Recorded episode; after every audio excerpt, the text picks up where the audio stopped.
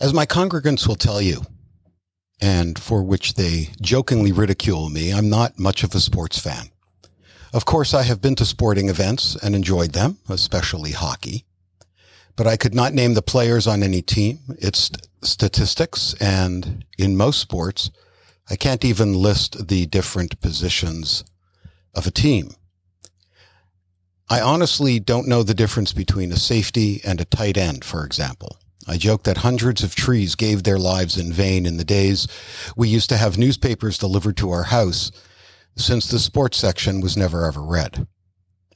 For me to show any interest in sports is highly unusual.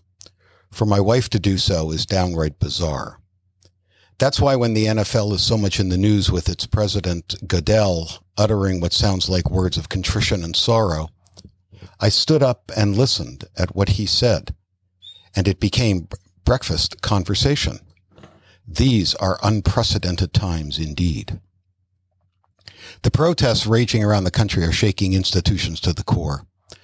Police departments, which have fairly or unfairly been d- distrusted by communities of color, are confronting their own racial biases because for the first time ever, so much that happens is videoed. How communities get remolded after this is anyone's guess, but there can be little doubt that in communities all around the country, tectonic shifts are happening. No one would disagree that football is one of those institutions. Its patriotic themes, the martial expressions used, like blitz or long bomb and so forth, fighter jets flying over the stadia during the national anthem is all very exciting and visually overpowering. The flag itself becomes the object of adulation, and the feeling of solidarity rouses the senses.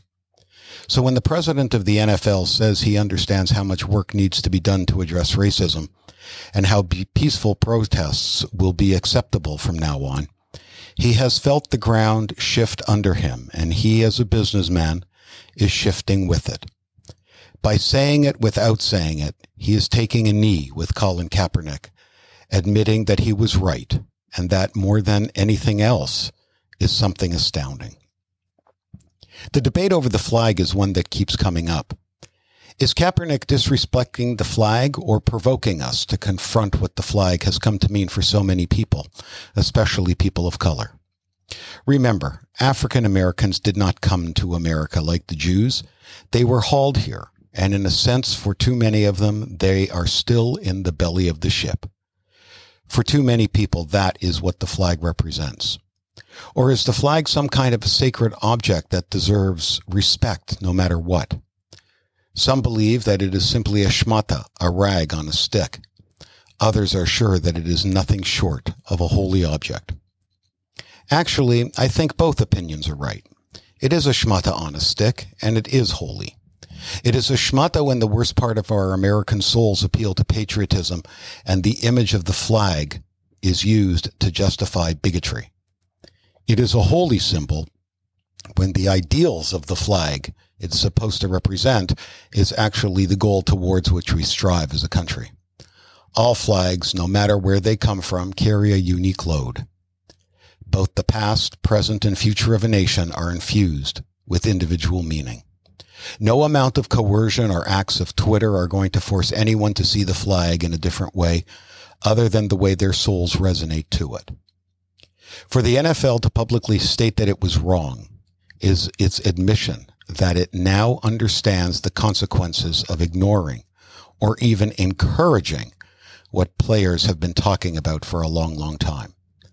While it is probably true that the most bigoted and jingoistic fans may complain and eventually boycott the games as they have said they would, the perception of real change will attract more fans and, more importantly, more advertisers.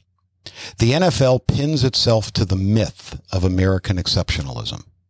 The events of the past months, the pandemic that still rages, and the country's response to the singular racism, too often ignored if not officially sanctioned by police, has thrown a shadow on our very sense of moral superiority. A nation that can't or won't confront its racism, or whose elected officials can, with a straight face, tell the country that there is no real systemic racism in the country, is a country that has lost its moral compass.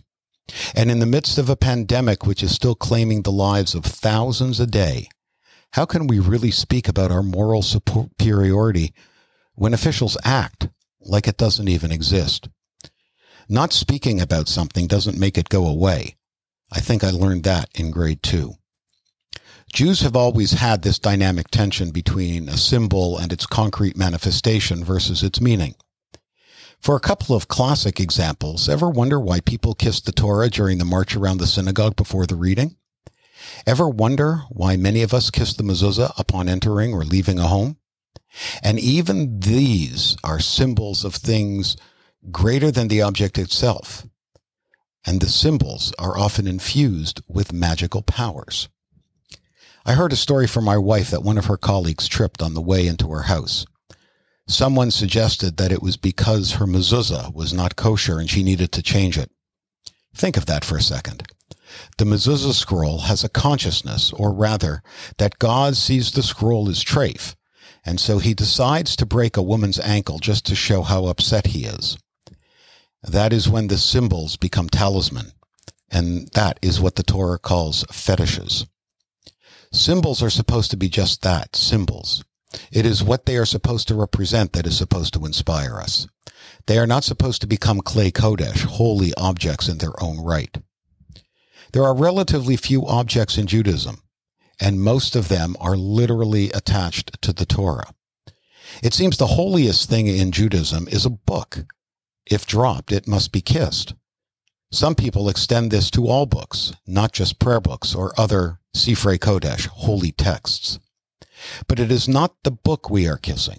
It is the soul of the book we are apologizing to, not the paper and cloth it's made of. It's not unlike kissing a boo-boo on our child that tripped.